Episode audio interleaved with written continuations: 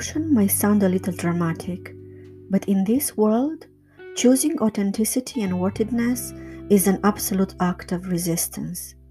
Choosing to live and love with our whole hearts is an act of defiance. You're going to confuse, piss off, and terrify lots of people, including yourself. One minute you'll pray that the transformation stops, and the next minute you'll pray that it never ends. You'll also wonder how can you feel so brave and so afraid at the same time? Remember Joseph Campbell's wisdom. The cave you fear to enter holds the treasure you seek. Own the fear, find the cave, and write a new ending for yourself, for the people you're meant to serve and support, and for your culture. Choose courage over comfort. Choose whole hearts over armor and choose the great adventure of being brave and afraid at the exact same time. This is an extract from Dare to Lead by Brene Brown.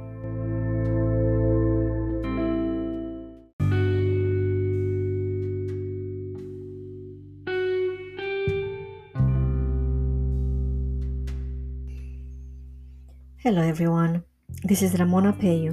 I'm a holistic coach and an advanced social practitioner.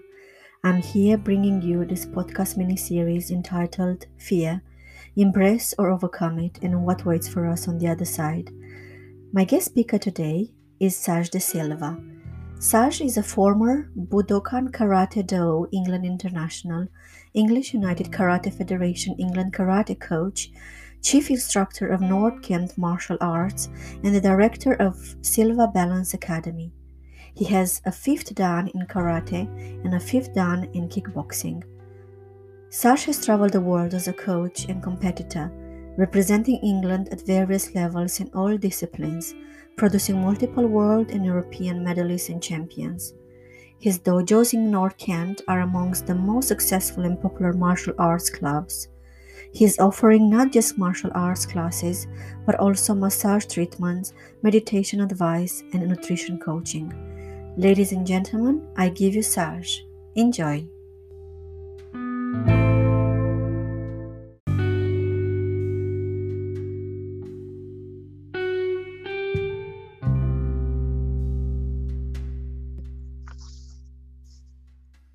Hi, Saj. Lovely to have you here today.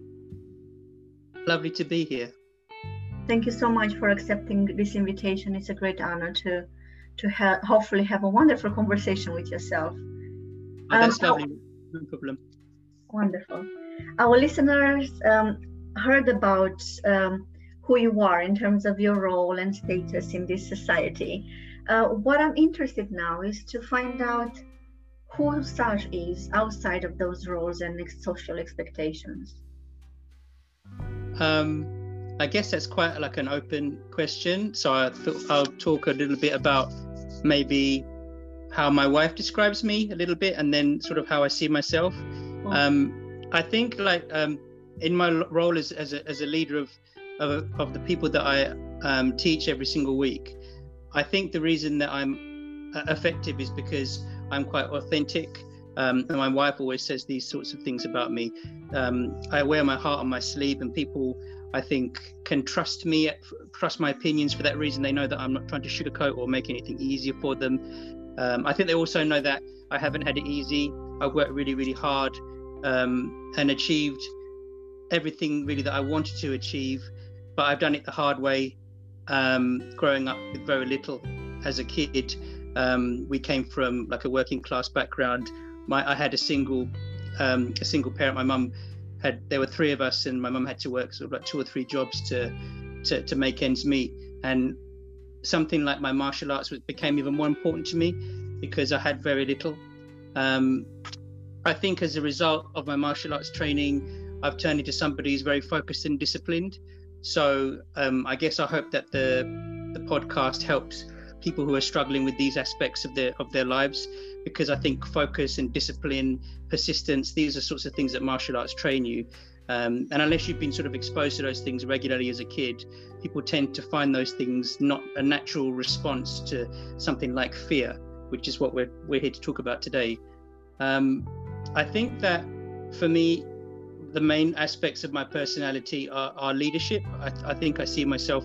I've been told this quite a few times as a that I'm I'm a leader. So I guess there must be some truth to it. But I think as a leader, I like to be tough but fair, and I would never expect anyone to sort of do anything. I would I would never expect anyone to do anything that I wouldn't do personally, and I try to lead by example in that in that respect. So I guess that kind of explains me a little bit. Um, yeah. Wonderful. Yeah, it's it's it's it's a very similar experience with mine. I the, the power of discipline and growing up and having it tough in the beginning and then finding yourself through all the hardship that uh, this life gives to you. And it, sometimes it's it's tough because it gives to you at, at a very fragile age. So finding that discipline uh, and finding the path uh, in your life i think it's so so tremendously important. Yeah definitely i agree. I think that if i didn't find martial arts at a young age i would have been quite a different person. And i know this because myself and my sisters were all close but we're all so very different and i think the thing that separates me from my sisters is that military sort of background that that that martial arts exposes you to. And i kind of embraced that and enjoyed that from a young age. And i think i did that because i realized really quickly that life is really really scary. And when you don't have any control over what's happening around you it can become even more scary.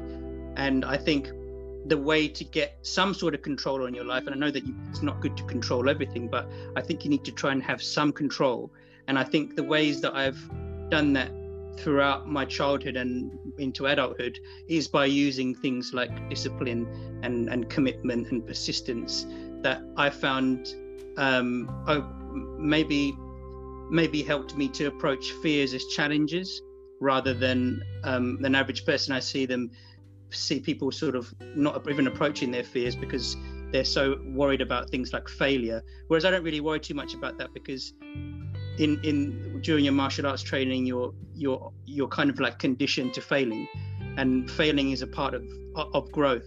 So um, and you're taught that from by a good if you've got a good teacher from from quite a young age. So today we're going to talk about fear. If we are to make it personal to you um, yeah. would you be willing to share your current or past fears that has stayed with you and has taught you whatever?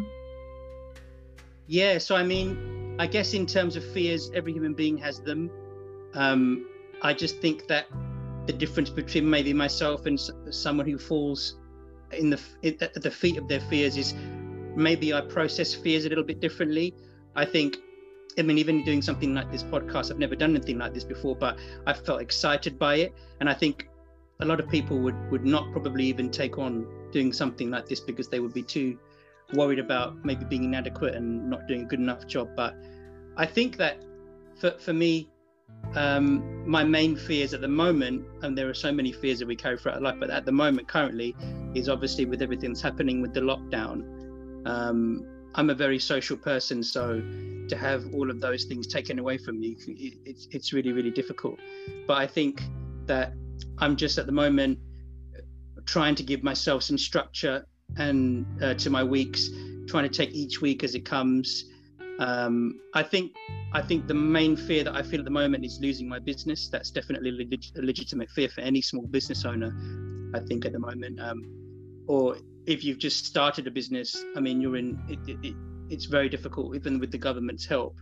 In most countries around the world, everybody's having to sort of take a back seat, and I've had to see my business shrink enormously in the last sort of eight or nine months, and that's that's obviously quite a quite a scary thing. But I think for me, the way I look at it is that even though the business is shrinking and um, financially that obviously impacts me, but largely that impacts mainly my sense of self because the my businesses are my like for most people my businesses are my identity. So when your business is um, under attack in any way, you feel like your identity is also under attack, and I think that's really difficult to approach for, for many many people at the moment. I mean how many people in the country are in the world who are self-employed? If you if you unless you're a multi-billionaire or a millionaire you're going to be struggling at the moment significantly with many many fears. But yeah i guess the fear of losing my business and the fear of losing part of my identity. That's been something I had to battle with definitely through like 2020. Mention that you take each day as it comes. What other ways have you employed in, in, in responding to the fears that you're currently feeling? I think lots of communication with open communication with those that I love. Like I speak to my wife about how I feel all the time. I think that's really, really critical to dealing with fears because sometimes you don't even recognize that how you're feeling until you discuss it with somebody. And I think I caught on a little bit of sort of mental health issues during the during the lockdown. First lockdown, I had I had some sort of depression where I was feeling really low about everything that was happening with the with my clubs when they were just about to start really taking off and I was just about to look to bring on a full-time employee for the first time and stuff like that. And that's had to be taken a back seat. Um, I would say, yeah, communication is really, really important. I think one of the most important things that I've learned as I'm starting to feel better in myself recently is that feeling um, feeling low is okay. Um, and I've had a lot of conversations with a lot of the students, actually surprisingly, not maybe unsurprisingly, a lot of the male students, the parents asked me to discuss, uh, talk to them because they were feeling really low. And I, when I talked to them, I think I didn't try and force them to feel a certain way. I just had to sort of hold space for them and just listen to them. And I think as they talked to me more and they realized that we're all feeling in a similar way, they began to feel better. I think that's important too. Like talking to people makes you realize that there's other people feeling the similar way to you too. So um, yeah, open communication with those around you, uh, those that you love and trust. I think that's really really key, and I've been doing that regularly, and just reminding myself that being vulnerable and being down and feeling low and um, suffering at the moment is is okay, and it's it's. I think it's a strength to be able to admit that you have suffered, um, because I think especially from a male perspective, if you look at men's mental health and suicide rates over the last sort of few decades, they've been quite terrifying. And um, I think a lot of that stems from men really being placed and young boys being placed in positions where they're not supposed to feel vulnerable or they're not supposed to be suffering. And I think that's something that I've personally been really trying to help a lot of the male students and the female students in our in our clubs recognize that actually saying that you need help is a strength and not a weakness. Beautiful to hear you say that because you mentioned about the business, but at the same time there there is this collateral beauty in all this suffering that is going on that that, that may be described through your support. And even though it's something that you do spontaneously but it's like a support group that's going on there where where you are available for others because you understand what's going on for you on, on a mental health level. Um, and as you said there are so many out there who may be feeling exactly the same or more or less. And it's so important especially with with, with men um, to to normalize the fact that everybody suffers no matter the gender no matter the background when it's this collective hardship that's happening at this point in time. Yeah. Yeah definitely. I think collective support is really critical. I think that's the most important thing about saying that you need help because you actually then receive help.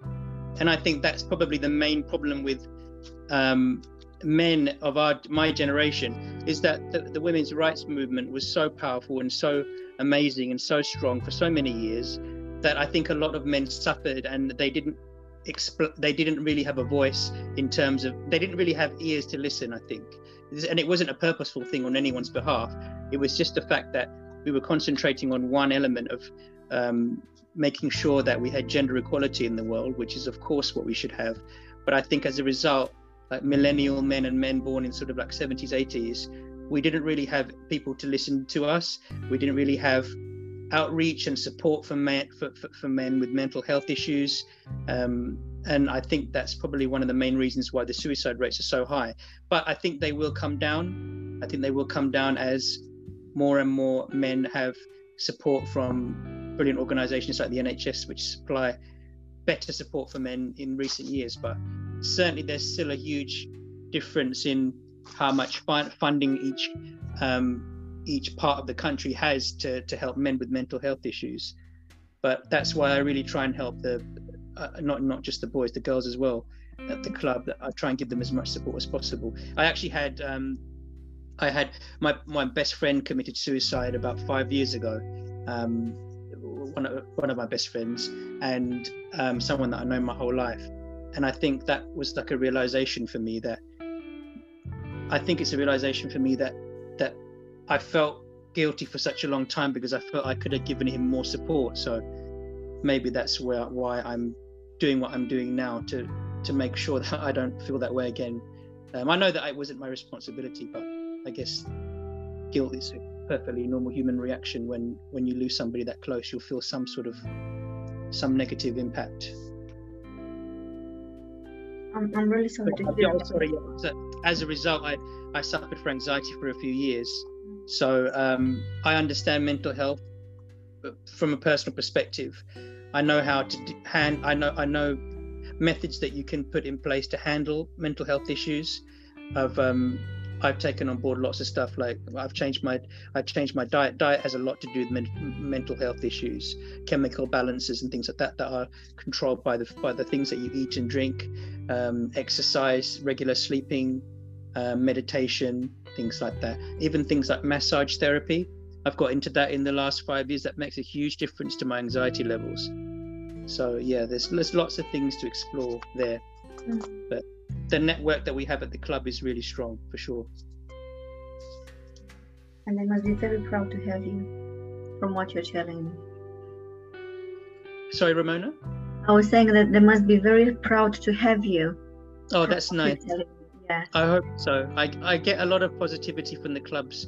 You know, I, I think that's why when when the clubs are under, I guess, under attack from the, the, the lockdown, I guess that's probably why I felt so low during that time because the clubs are really something that I love to do and they really pick me up when I need it. And I didn't have that aspect anymore. But I took real pride and in in being there for people. You're right, 100%. And I had a lot of really lovely cards and emails and text messages from people saying how much I helped. So that filled me with a lot of pride. Talking about fear, Saj, um, if I were to ask you to describe or define what this is to you based on your experiences, what would you say? Okay, so um, I guess I guess I, I could to, to answer that really accurately. I would have to go back to when I was younger, um, and I received quite a lot of um, abuse of different kinds, but mainly racial abuse at primary school when I was only sort of like seven or eight years old. And I guess from that moment, I realized that people didn't really like the color of my skin, it's particularly from a majority white area in Southeast. Um, and they didn't definitely didn't like it when I was good at things, when I was doing well at school and stuff like that. So I kind of like had a had a fear of I had a fear of um, surpassing people. And as a result i kind of like kept myself um, behind the radar. I think i always had quite a lot of talent and things to offer when i was a kid as lots lots of people do. But i think the racial abuse that i experienced it kind of conditioned me and i guess that's what all kinds of abuse is to do is to control you to make you feel less than you are and then you behave in those ways as a result. And it took me a long time um, to, to sort of unravel that trauma that I experienced. But I think as a result, fear for me and the most fear that I've felt has been, yeah, like trying to operate below my levels to try and make sure that other people don't feel like they're inadequate around me. And then I think I feared a lot as as a kid and teenage years, even into my early twenties. I feared um, I held back a lot of my self-expression in public and even my teachers used to say to my mum, know, Saj needs to speak up more, needs to ask more questions. And I stopped really communicating on a level where I would be in a public sphere like I do now, which is, I, I think, a lot. When I tell people that I'm naturally shy and naturally introverted, people don't really believe me. They just think I'm naturally confident. I've always been like this, but actually, being confident and being outspoken and stuff like I am now is something that I've learned to do um, as I've sort of untangled the trauma of my childhood and stuff. I think I've dealt with that fear of being uh, expressing myself, communicating and questioning.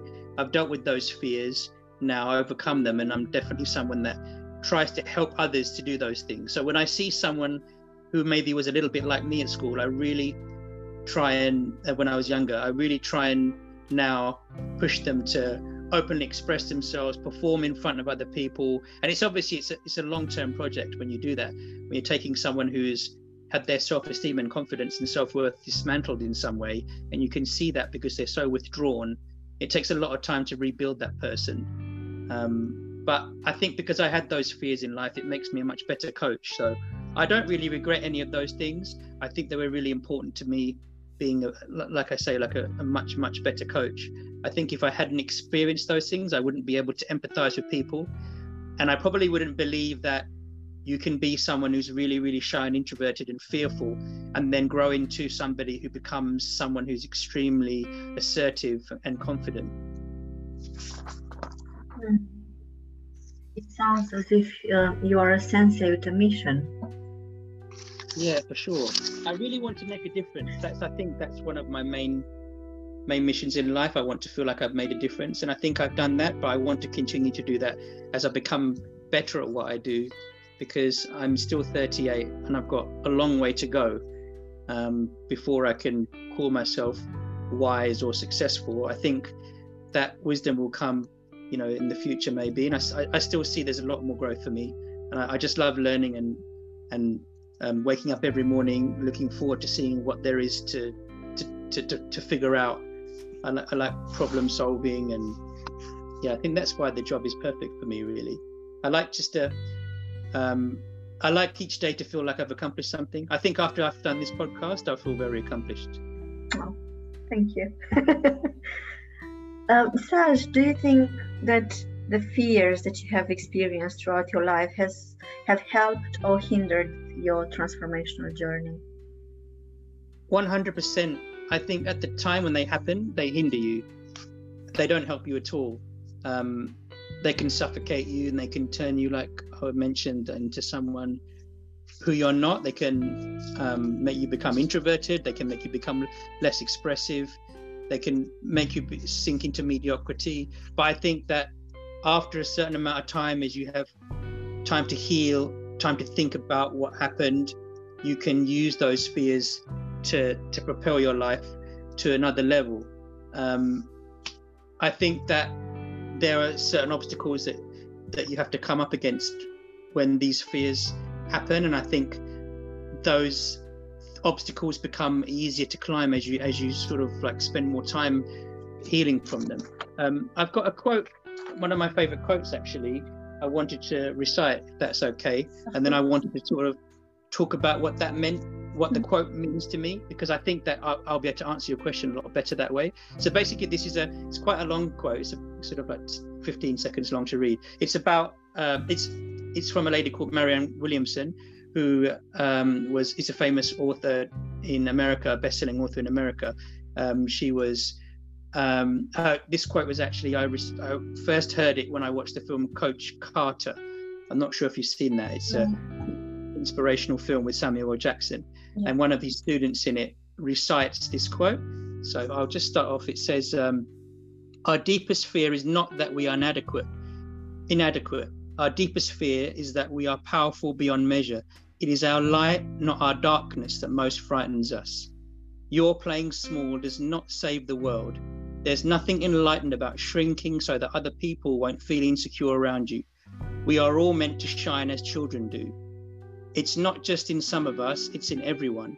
And as we let our light shine, we are unconscious, we unconsciously give other people permission to do the same. As we are liberated from our own fear, our presence automatically liberates others.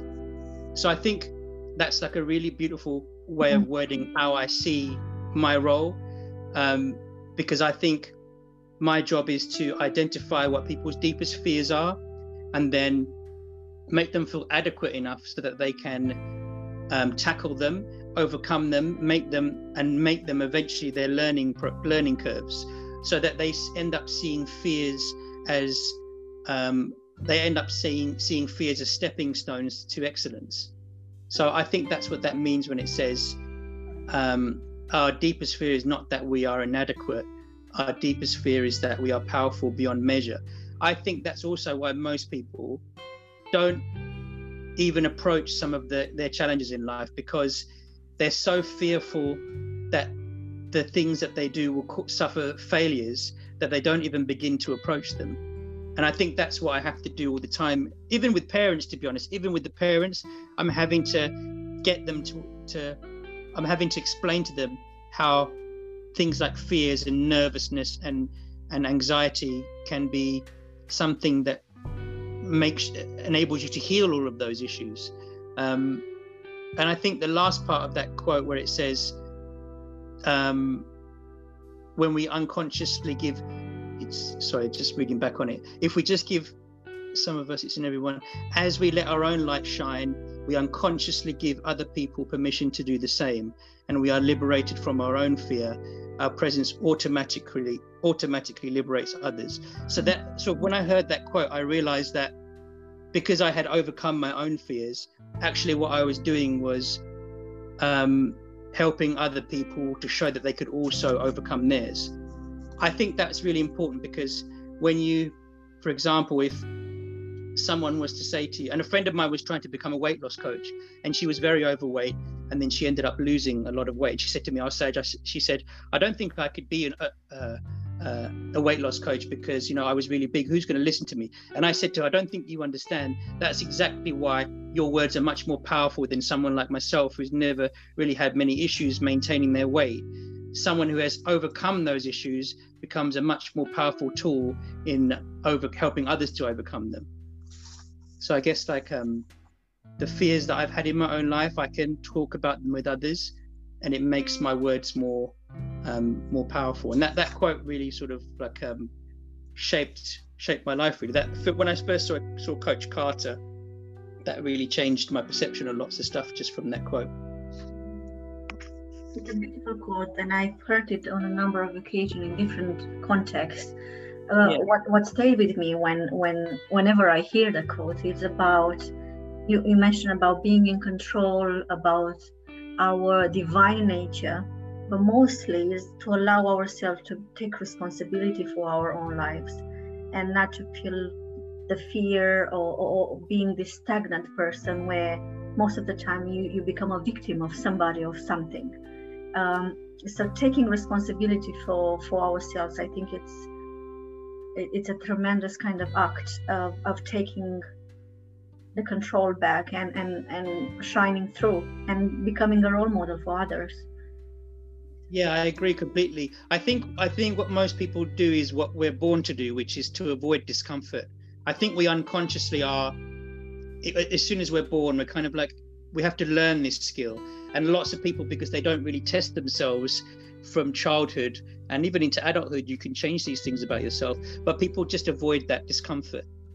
And as a result they become fearful of everything. They become fe- fe- something like failure is so normal to me whereas that to an average person would become it's so terrifying and so debilitating that they won't even think to approach doing something like that uh, or something like anything that, that that that made them feel fearful. And i think that's why um, i think that's why fear and dismantling fear is really really important. And it's a skill and it's a skill that takes practice. And i think that's what my my I had, I had some counseling not sure if i mentioned it earlier in the podcast actually but i had some counseling about four or five years ago after my friend died. And um, the, the, the counselor i spent one session a week with her for about maybe four or five months. And she completely changed my life because she she com- she basically showed me how the way that you think is a practice and it's not actually something that you're born with and I realize that there are, it's not as simple as that. There are some people who are born certain ways, but actually, the majority of us have the ability to tap into the way that we think. And then through practice of thinking a certain way, you can rewire your responses to certain things. And until eventually that becomes like a reflex. Like responses to fear, for example, that's an re- unconscious reflex. Um, even like something small like being scared of a spider it's just a reflex that you probably picked up from watching someone else that was that you grew up with who was scared of spiders but if you're growing up in a household where somebody was handling spiders regularly, you would almost certainly be that person too. I think I think that's why things like um, dismantling fear of, of anything is is a practice. It's it's an art form. It's not it's not something that you just know how to do or or can't do. Yeah, that reptilian brain that you you're talking about, and now the basic responses to fear when uh, when we are created as, as human beings is like you either freeze, you fight, or you flight. So, but other than the, the reptilian brain, we we were blessed with other sides of the brain that are allowing us to dismantle fear and to understand it and overcome it or face it. Um, so yeah, I think our brains are, wonderful. It's a wonderful machinery that if we tap into its powers, we can become uh, extraordinary. I truly believe. Yeah, I agree. It's like the I say that I, I speak regularly about things like that when I'm teaching about how people don't really even I know that I know there's that saying that says people only tap into 10% of their potential. I actually don't think that that's untrue. I, I think that and the reason I think that is because when I was going through my teenage years and even into my 20s, I just was languishing in mediocrity. I was just this average person who wasn't accomplishing anything but had so much to give like we all do but I wasn't recognizing those things as because I just thought in a certain way. And my, my counselor helped me to think completely differently and spend a lot, a lot, I spent a lot, many of the last sort of 10 years or so really trying to sort of, um, maybe not the last 10 years, maybe the last five years, really trying to focus on refining the way that I think. And that's definitely made me a happier person, a more successful coach, a better husband. A, I expect it's made me a much better dad as well, but I don't really have my daughter's only three months old, so I don't really have anything to measure that against. But yeah, certainly, I think that the the more we get control of our brain, the more we practice, teach, showing our, more we practice exercises with the way that we think, we can get control of those 100 billion neurons that fire in our brain when we do things, and reach more of that potential rather than just that 10%. What has fear taught you, Saj? Um, I think, I think fear has taught me that fear is something, and this is going to sound quite strange, but something that I really enjoy. It, it's, it's like, if I, I guess the best example I could give is, and this is something that I have discussed with many of my competitors we have about 30, 40 competitors. We've got world and European champions training at the club, and the squad is one of the best squads in the country. And there's obviously there has to be some very, very high level competitors in there, which there are. And I was speaking to the the, um, the students, and because I could see the competitors in particular, their heads were dropping, and they suddenly realized the importance of competing to their lives, to their mental health, because lots of them were kind of saying to me that they really miss not having something to work towards. But I think it's more than that. I don't think it's just having something to work towards. I think it's actually experiencing fear. Um, and and you know, going to competitions is a terrible, terribly nerve-wracking and traumatic experience. But people have, and myself included, have really, really missed it. And that's, I think, during the lockdown, that's taught me very, very clearly that fear is something that human beings, I think, particularly human beings like me, but I think most of us, we need certain amounts of it. We need certain doses of fear on a regular basis. It's that saying that says that you should do something that scares you every day. I really do believe that. I think that it's just something to make you feel alive. Um, it's like when people say to me, like, um, why do you have, uh, why, you know, why do you like punching and kicking things and stuff like that? I think it's because there's a certain amount of adrenaline that you release when you're punching and kicking things that's really good for your mental health hitting a punch bag, punching pads, and stuff like that. They can be really, really therapeutic. And actually, a lot of people who have anger management issues, temper issues, uh, self control issues, a lot of the anger management therapy involved is about hitting punch bags and striking pads, releasing that um, inner aggression. Um, but yeah, for sure, like I think the lockdown has taught me that I need I need certain amounts of fear. And I think the more I, I have thought about this, and I thought, why is that the case? And I think it's because when you're leading a life of accomplishment, you regularly get doses of fear on a regular basis, be it jumping on a plane and going to the World Championships in Brazil or the European Championships in Italy or whatever it is. It's that excitement, that fear, that the adrenaline, the testosterone, all of the hormones that are being released. That when when fear is um, in the air, um, and I think when when you remove those things, it's very clear that those things are needed. I don't think I realized that before the lockdown actually, because we had the World Championships and the European Championships. World Championships were going to be in Brazil, and the Europeans were in Italy, and they were uh, Poland. Oh no, sorry, the World Championships were in Poland, and the um, the Europeans were supposed to be in Italy this year, and both were cancelled. And that's when I started to feel like, like the life for me was just like slowly draining away. Um, and I think when I when I'm leading a life of accomplishment, I'm doing those things regularly. I'm on those center mats um, in the rings, if you if you call them the ring, I guess it's um, in karate you call them tatami. When we're on the tatami, all the spotlights are on you and things like that. That just it lights up your soul, makes you feel like you're living a life worth living, if that makes sense. It's quite difficult to explain, but it's to me, it's like to feel human. Fear is fear to me is to feel human. It's a it's a natural human response but most people try and avoid it at all costs. And I think that's probably why they struggle because they're not really leading a life of difficulty or challenge. They're not challenging themselves enough if they're not fearing, hit, feeling fear on a on a regular basis. It's beautiful and lovely to hear that you you're seeing fear and are you enjoying fear or experiencing fear. I'm yeah. wondering what advice would you have for those people who see fear as a vicious circle? that it's a never ending story, that they live from a fear, type of fear to another. Um, they become addicted at times to feeling fearful. Would you have any advice for them? Um, I would say that they need to they need to take up activities, systematically take up activities purposefully that um, challenge that those fears. So I used to be um, I used to be really, really scared of of fighting um, when I was younger, and then I think the less I approached fighting, the more fearful I became because I actually became less proficient at it. So my main fear of fighting was that I didn't think I was very good at it. I was in, I felt like I was um, inadequate at it. And then I think that's I think lots of fear is revolves around inadequacy and insecurity. I think most people who you mention who struggle with fear um, they're very, very insecure people.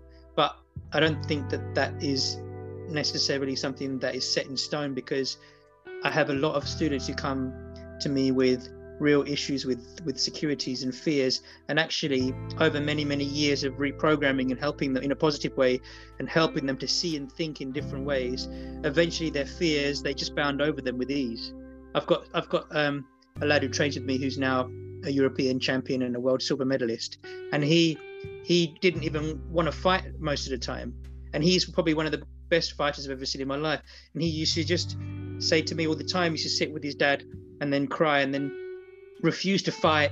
And he was just so fearful that he would lose. I knew that's what he was doing. He didn't know that at the time. He was only sort of eight, eight or nine years old. He continued with this behavior as I was working with him and it started to ease but he continued with that up until probably he was like maybe 12 or 13 he's 15 now um, and he has completely changed his mindset and he's competing at the highest level as i mentioned but he's also coaching at the club to a very very high level at the age of 15 so i mean he's he's accomplishing amazing things now. So i guess i would say for people who are really struggling with fear you've got to take those things head on You've got to sort of, even if it's just writing something down that you you're fearful of, and then just approaching it one day a week, and then increasing it to two days a week. Just slowly over the years increase when you feel like you're ready to. I think that's important that you that it's a time when you're then you're that you're ready to do it. Um, like when I went for my counselling, um, I was extremely scared of fearful of what that would bring to my life but it was the more that i did the counseling that i realized that it was going to help me with my fears um, and I think that's that that's a really really key thing. If you're really if you're if you're that insecure and you're struggling with things, perhaps going and seeking help from a professional would be a route that would um, help me to explore in ways that you would never normally explore. Because as much as I said about talking to my wife and uh, when I needed sort of to speak to her about how I was suffering and things like that during the lockdown with, with depression, um, I think there's something extremely beautiful when you talk to somebody who doesn't know you and can't judge you for as in as a reason uh, for that reason. Um, that's why I think counseling and things like that are really, really important therapy with the right therapist. Like you could go to the wrong therapist and get the complete wrong idea of um, of what therapy is. But I think take your time, just like looking for a new house, see five or six different therapists, and then select the one that you think will best suit you, and then ask them how they could help you to to, to overcome your fears. Thank you very much for that, Saj. No problem you talked about uh, the youngster, Saj the young, the young person that struggled. Um, yeah. Looking back, and if you were to have him in front of in, in, in, there in, in in the living room with you, what would you say to him when he when he comes to fear? What advice would you give him? Um, to, if I'm completely honest, I'm the sort of person that I'm quite spiritual naturally.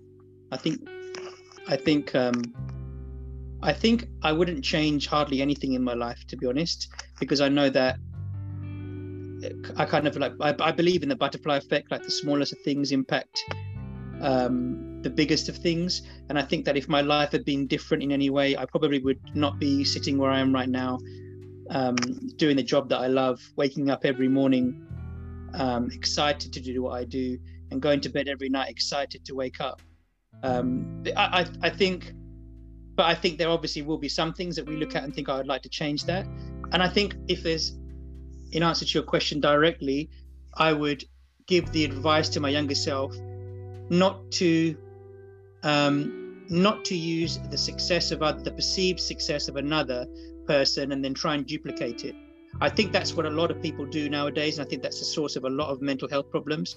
A lot of people will look at another person who's got a lot of money or a nice car or uh, a nice wife or a nice husband, and then they'll think, oh, you know, that's what I want to be like, and then they'll try and look at what that person's doing, and especially with things like social media, there's other toxicity around things like the Kardashians and stuff like that, which so many people watch. I think that a lot of people look at that and they think that that's what success is, but what I would and I did the same thing for sure. It's also why I went to, for example, why I went to university. I went to university because I looked at all my friends and they were all going to university.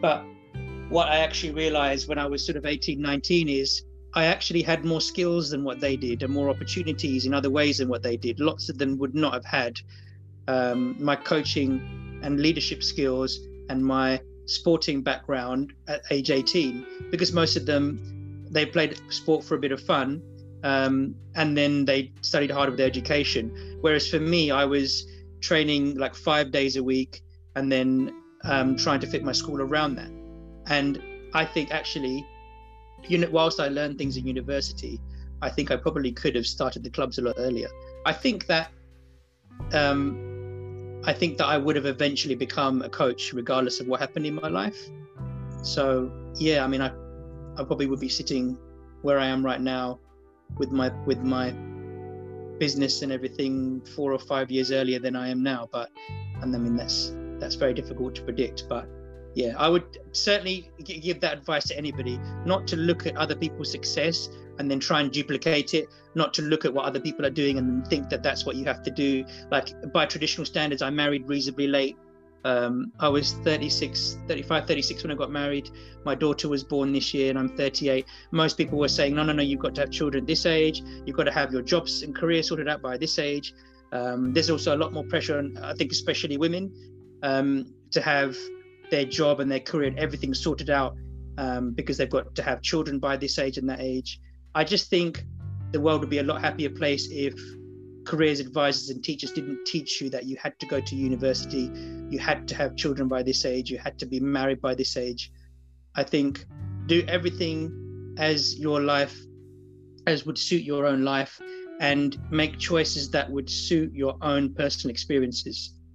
And I think had I had someone given me that advice, I possibly, possibly wouldn't have gone into higher education um, for four years, but yeah, I think that's probably the only thing that I would say to myself, my younger self. That's beautiful. That reminds me of um, it John Lennon that a teacher at school asked him, uh, "What do you want to become when you'll be older?" And he said, "Happy." Yeah. So just um, yeah. It would be lovely for us to be to have been taught about what happiness, what happiness really is, um, outside the monetary advantages and the societal kind of expectations. Yeah, you're you're right, Ramona. Because if if you think about what success is now, it's money. Mm. That's what people perceive success to be. Whereas I don't I don't devalue the importance of having money because we didn't have anything and we had less than we needed um, by quite a long way when we were when we were growing up, and that was that was a source of much stress, and and and I definitely wouldn't wish that upon anybody what my mum had to go through. But at the same time, um, we had so much love and, and kindness from my mum and affection and uh, validation and um, communication and connection that I guess we were richer than most people um, who had money in, in, in another way.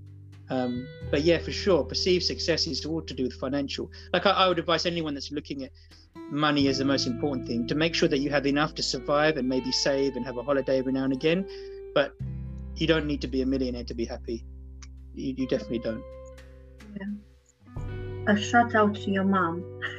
Well done, mom. she was amazing, amazing woman, amazing. Saj, so now you are 18, 90 years old. Is the other Saj sitting next to you? Um, the the the person who has had uh, the experiences, going and looking back at you now, the 38 years old. Uh, what do you think Saj at 80, 90 would tell you now, based on his experiences? What Did you advice? say, did you say advice- 18 or 19 18 or 19? 80 90 so you are in your elderly yeah you're the elderly wiser that that wise man that you're looking for or, or aspiring to become um, what do you think that person would tell you what advice would he give you That's a really difficult question. I have absolutely no idea where I'll be when I'm 80 or 90 years old. I hope I, I hope I have the privilege of living that long. I guess I'm incredibly happy with um, the life that I have at the moment. So I, think he probably just told me to keep doing what I'm doing. There's there's not much I can do with the lockdown and stuff like that, but I think I've I would like to think that my wife would say she's very happy, and that my daughter I hope I can make her happy, and um, I hope that I can keep building my relationship and my connection with my sisters and my mum um, and everyone else that means a lot to me. I think, I think for sure when I'm 80 or 90 years old, I hope that I've got lots of stories to tell. I said that I say that to my students a lot of the time who are struggling a little bit for motivation. Um, there are a lot of them sort of like, oh, no, I'm not feeling like doing this, and and I, I just I just say to them, well, what would your 80, 90 year old be able to tell their grandchildren? What stories would they be able to, to tell their grandchildren? And I said, I know when I'm 80 or 90 that I would have some stories to tell about compete coaching international tournaments and um, all of my experiences competing, all of my experiences coaching, um, all of the things that I fill my life with. Yeah, I'd hope I hope that my my 80 year old self would just be able to tell lots of stories about my life.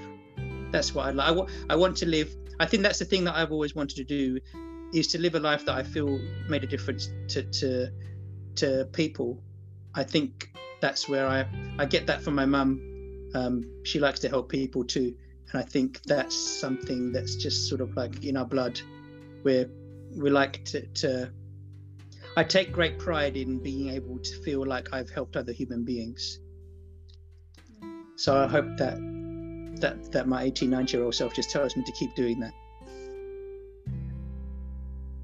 this world needs more people like you less successful people and more like fulfilled people would you have it in any other way Saj?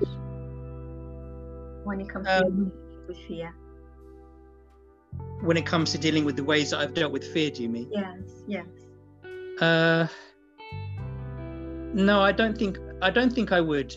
I I think that if if I wasn't happy right now in some way, I think I would probably have to look back and think like, how did I get to this point? I must have handled some things that I wasn't in the ways I wasn't happy with. But no, I don't think I would. I think I I think that the the difficulties that I've had and the times I've made mistakes and um, the chapters in my life where they, it hasn't quite gone my way and there'll be many more of those to come. Um, I think those are just part of me becoming wiser, more experienced, and more learned in um, in all areas. So no, I I don't think I would change anything. To be honest, I wouldn't.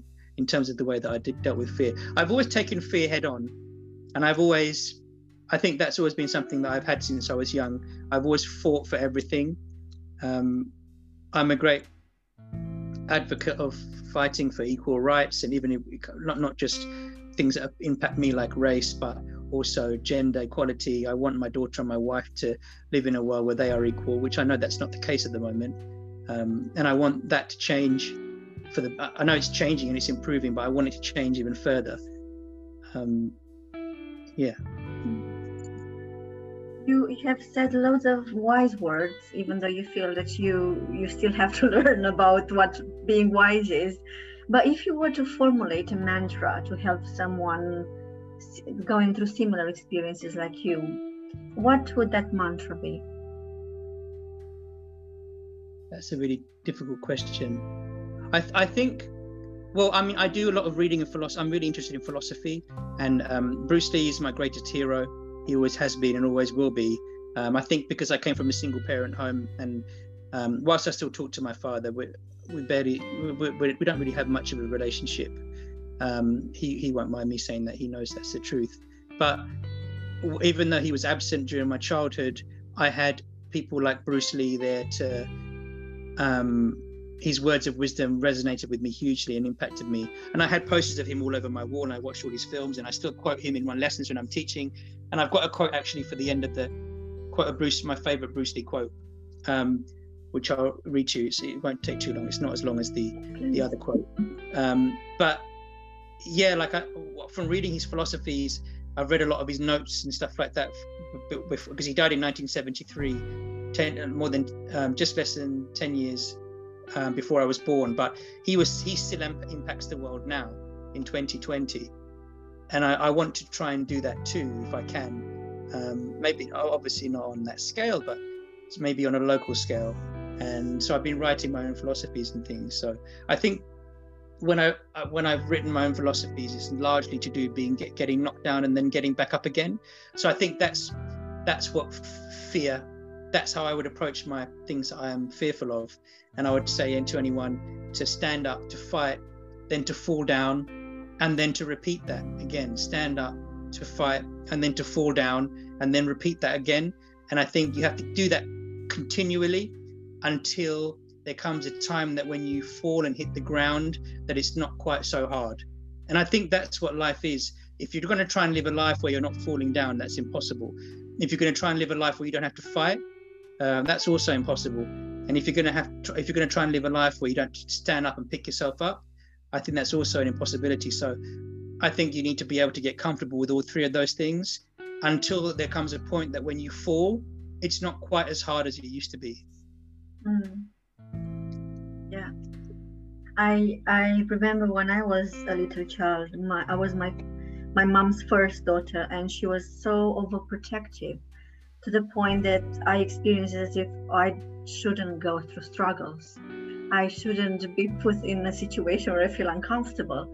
And the life was like awkward until I've decided, no, let's see how how to be fearful looks like how to fail looks like and then i it, it felt that uh, oh i'm leaving now you know? Some something in me changed because i was i was then only growing. Um, so it, it's lovely what what you just said now. Just don't be fearful fall and uh, and see what waits for you on the other side. Just repeat that on and on until uh, yeah. it's less it's less painful. I think that's what you're doing in life all the time. You're conditioning yourself to suffering. So it's that it's that old Bruce Lee quote about um, don't pray for an easy life, pray for the strength to endure a difficult one. and I think that's what I have. I know that I have a lot of strength, and, I, and as much as I speak about a lot of the things that I'm speaking about, I know that lots of people just maybe biologically, genetically don't have those things, and that's so I, I, take into account those things too. You know, like there's a lot of people that if they went through the racial abuse and things like that that I experienced when I was seven or eight years old for four or five years at primary school, there's no way they would have recovered from those things. But those things made me stronger. They made me who I am today. Um, and just like one person can recover from a huge amount of abuse and another person can't recover from just a small amount of abuse, I think genetically I'm very, very fortunate. I have a lot of resilience and toughness. And I watched my mum going through enormous amounts of difficulties and struggle when we were growing up. But I just saw her, uh, yes, I did see her, um, you know, at her worst. I saw her, her when she was down, but I also saw her just pick herself up the next day and go again and I think that's not something that everyone can do. That's that's definitely not something that everyone can do. Um, and I think like when I I have so much experience with parents now. I've been running my I've been coaching since I was maybe 16, 15, 16. And I've been running my own clubs since I was like 23, 24. I ran my own clubs in um, Sri Lanka. In 2006, I went to a village and helped after the um, the 2004 Asian tsunami. And that's when I had my first experience leading with uh, being the chief instructor with no one else above me like um, and and and that's when I began to realize I had some some skills that could help people. But I think like when I dealt with parents when I've dealt with parents it's not always the most positive thing. And like you said about your your mum was perhaps over over over parenting shall we say I th- I have that all the time it's like it's you have no idea. When you've got a club of 200 odd students, it's like a daily, maybe not daily, but weekly occurrence. You're dealing with some parent who's been offended by something, or a parent who's not happy that their child hasn't got what this person's got. And I like to think that I'm incredibly fair. And if someone hasn't got something yet, then there's probably a reason. And if someone has achieved something, then again, there's probably a reason why that person has.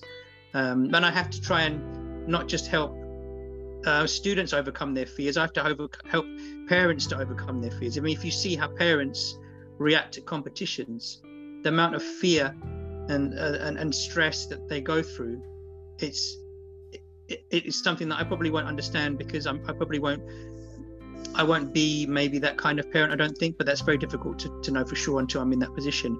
But I I'd like to think I'd I'd be the sort of parent that make that is that gets my child to, to, to take on difficulties and things like that rather than to avoid them. And to, to also to have commun- communication and conversation with with coaches when and teachers when they're not getting what they want to find out what they need to do um, in order to to get the things that they need. But yeah uh, the, the, the whole over parenting thing is very familiar to me So hopefully this generation, young generation, will be better prepared and more resilient to deal with whatever is, is out there for them. Um, because they have it tough, but hopefully many, hopefully they will have the support around around them. And if you are touching the hearts of 200 odd people, plus their parents, I think this, this is a great thing to do. Um, yeah. Um, yeah, well done to you. Thank you very much what's on the other side of fear Saj? what do you think it's out there and is there another side on the other side how, how do you how do you mean exactly how just a little confused by that question do you do you mean um, if you overcome fear what what comes next yes so i i would say that uh, I would say that it's, it's. I mean, it's quite. I don't think it's a difficult question to answer. I think growth mm. and and uh, there's a when I first started coaching, there was a thing that went through um, went through a lot of British schools, and I, when I was working in after school clubs, I saw this. And even now, I get parents coming up to me, even with the children are just like three or four years old. Why has my child not got a sticker or something like that? And I always explain to them that we don't give stickers to everybody. That's not how it works. We don't reward every single student because that would evoke a philosophy of gaining things without having to put work in. So um, what what I find is having to try and explain to people that that when you don't get things, that's when you work harder. That's normally when you see a better side of yourself. so I think that winning, and I would like to consider myself a winner. I think our club, well, our clubs, the martial arts clubs that I run, are multiple Southern England champions, regional champions, we've got national champions, things like that. So I'd like to think of myself as a winner, and I think that I've I've managed to accomplish that by um, tackling fear, and I think I think that I think what you're doing is really really important because fear is something that's probably not really discussed much because actually and i know this when i speak to people people don't like to talk about um, their fears they don't like to talk about the things that have traumatized them. Like whilst i talk very openly about the the things that i've suffered in my life because i because i realize that being vulnerable will help others also to do the same thing and realize how important it is um, most people just completely avoid it altogether. Particularly like i was speaking earlier particularly men. It's like conditioned in you. Um, when i even when i talk to my friends about how i was struggling during lockdown most of them just brushed it aside because they were just too embarrassed to talk about talk about it because I, I guess they felt like maybe they'd have to talk about their own fears and their own depression and stuff like that i've got one or two friends that that do talk about one or two male friends that do talk about things but they'll do it secretively. They'll do it like on a one-to-one level. But when I go and talk to my female friends, a lot of my female friends will hold space for each other. They'll just sit and listen. And I realized that this female quality is extremely beautiful and important, and it's something that we need to teach the next generation of boys. And it's something that I'm trying to do too. To stop saying things like "man up" and um, "you're the you're the man of the house" and um, "you're you know think positively." You're suffering. I think um, I think what's on the other side of fear is is is opening up your vulnerabilities and opening up your traumas and you're exposing yourself to healing. I think that's that's what it is. It's not just becoming a winner. There's so many things on the other side of fear but but personal growth is at the top of that. And i think yeah um figuring out a way to win in life which for me winning in life is being happy.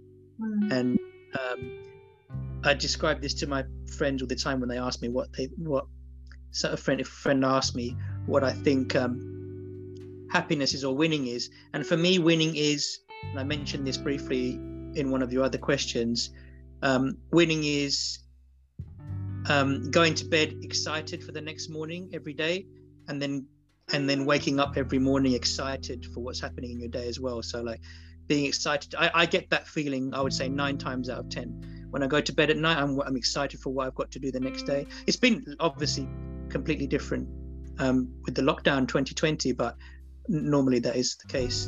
And then for sure, when I when I when I have each each day that I'm I'm sort of going through my list of things I have to do, I realize that I'm in this position because I've overcome most of my fears and I've grown so much as, as an individual that I'm beginning to win now. That's that's that's what I think wonderful. I, I, I'm, I was thinking about your daughter as you were talking, and I, I hope that he, she will have a wonderful male role model to to look up for and to um, and and become a role model herself. I uh, hope so. I yeah. hope so. I didn't. I, I, I, didn't have that luxury, I, and I really hope that. I know my, my wife is a wonderful mother. I hope that you're right. I hope I can do the same thing. Mm. We are reaching the end of our interview, and I'm just wondering any other words of wisdom that you might want to share with our listeners. Um, yeah, I wanted to end on on my favorite Bruce Lee quote because I think um, if I didn't end on a Bruce Lee quote, then it wouldn't really represent who I am as a person. Um, which I guess is what you're looking for. You're looking for people to give their own sort of unique touch on on the questions that you're asking. Yes. Um, but I would I would say that the next 12 months or so are are really unknown to everybody. Even though we, we've gone sort of through the first eight or nine months, there's still a lot of unknown to happen. And it's a lot of trauma on a daily basis. You know, like staying indoors is constantly is traumatic. Seeing the people that not seeing the people that you love is traumatic. Uh, when it's constant microaggressions that we're dealing with, and many of them over a long period of time, everybody's mental health is really suffering at the moment. I'm seeing a lot of people not be um, acting like themselves, and even walking to the shops. And I found that, you know, the, the anxiety of being in a busy shop, you know, when there's too many people in a shop or um, going, children having to go to school is, it, they may not be realizing it, but there's a there's many microaggressions when you're walking past people at school, sitting in packed classrooms. Um, and I think that if you look at, I think that these times are completely unprecedented. Perhaps apart from the Spanish flu, which was 100 years ago now, but most people were not alive during that time or or, or have memory of that time. Um, even during the Second World War, people would have been able to hug, um, kiss, and cuddle, and sit on the sit on chairs together and watch a uh, go to the cinema, or they would have um, been able to go to dance classes, or they would have been listening to music together and things like that, listening to the radio together. Um, I think that's why this situation is so so tricky. And I think the only way to survive this is to make sure that you understand that human beings are essentially pack animals and we need social interaction on a regular basis and when we need human touch human contact we need human kindness we need positivity so um, just make sure that I would I would I would sort of advise everyone to make sure that you're speaking to your friends regularly, your family regularly. Make sure that you're on video phone calls if possible, um, on WhatsApp or Skype or whatever format is that you're using, um, and just find ways to reach out to people, even if it's just a normal phone call or a text message or a WhatsApp message. You just never know how a small gesture can make such a big difference. And just to make sure you check up on those that need your love and stay in touch with those who give you love too, so that you can you you can sort of get through the next next period of time that we've got to go through. Um, yeah, I think I think that's that's pretty much I think the best way I could end end the interview. But I think like to find happiness during the time that's happening at the moment. I think you need to be able to adapt. And I think being able to tackle fear, you need to be adaptable. And so my the quote I'm going to read you now is basically the context of it is about adaptability so that you can mold yourself into different uh, slightly different versions of yourself when you need to tackle obstacles. So I think most people um, they fear change. They become anxious when change happens. They don't. I don't think they practice resourcefulness, creativity, adaptability on a regular basis. So they get stuck in their old ways, and then they become stale um, in their routines. And then when something like what's happened now, that's why the overwhelming majority of people just don't know how to cope because they they're, they're so used to routines and, and their routines have all been um, changed. Um, so basically, I'll, I'll, just read the quote out to you, and I, that, that'll bring us to the end if that's what um, that's what's going to happen. But um, so the quote starts off with, "Empty your mind, be formless, shapeless like water. If you put water into a cup, it becomes the cup. If you put water into a bottle, it becomes the bottle. If you put water into a teapot, it becomes the teapot. Now, water can flow or it can crash. Be water, my friend." So that's one of my favorite quotes from one of my favorite and most influential people in my life and and i think that's how you have to handle fear you must adapt be like water let's be like water namaste yeah. namaste yeah i agree completely oh. water is water is a wonderfully um, um, metaphorical you can it can mean so many things yeah uh, and i love the way he's used um, different sort of like container shapes to make it fun and, and personable and something that everybody can understand. Yeah, he's a really beautiful man with a wonderful soul and an amazing way of looking at life. Saj, it has been a wonderful experience talking to you today, and I hope that whoever is going to listen to us will, will find this podcast um, as, as, as insightful and, and deep and authentic and, and loving as I have found it. So once again, I, I truly thank you for agreeing to taking this initiative. Um, and I hope that, um, I don't know, maybe we'll speak in six months' time and we'll have a, a, a totally kind of different scenario going on where things go back to normal and and people learn how to be happy Yeah, I, I have really enjoyed it. Thank you very much for the opportunity. Um, I mean, I've never done anything like I've done something similar for my clubs. I, I do like weekly weekly pep talks during the during the lockdown period, but I've never done anything like this on an open forum to other people. So, thank you very much for the opportunity, and I just hope that something that I've said, even something small, has helped somebody out there. You take care and thank you once again. You're welcome. No problem. Speak to you soon. Bye bye. Okay.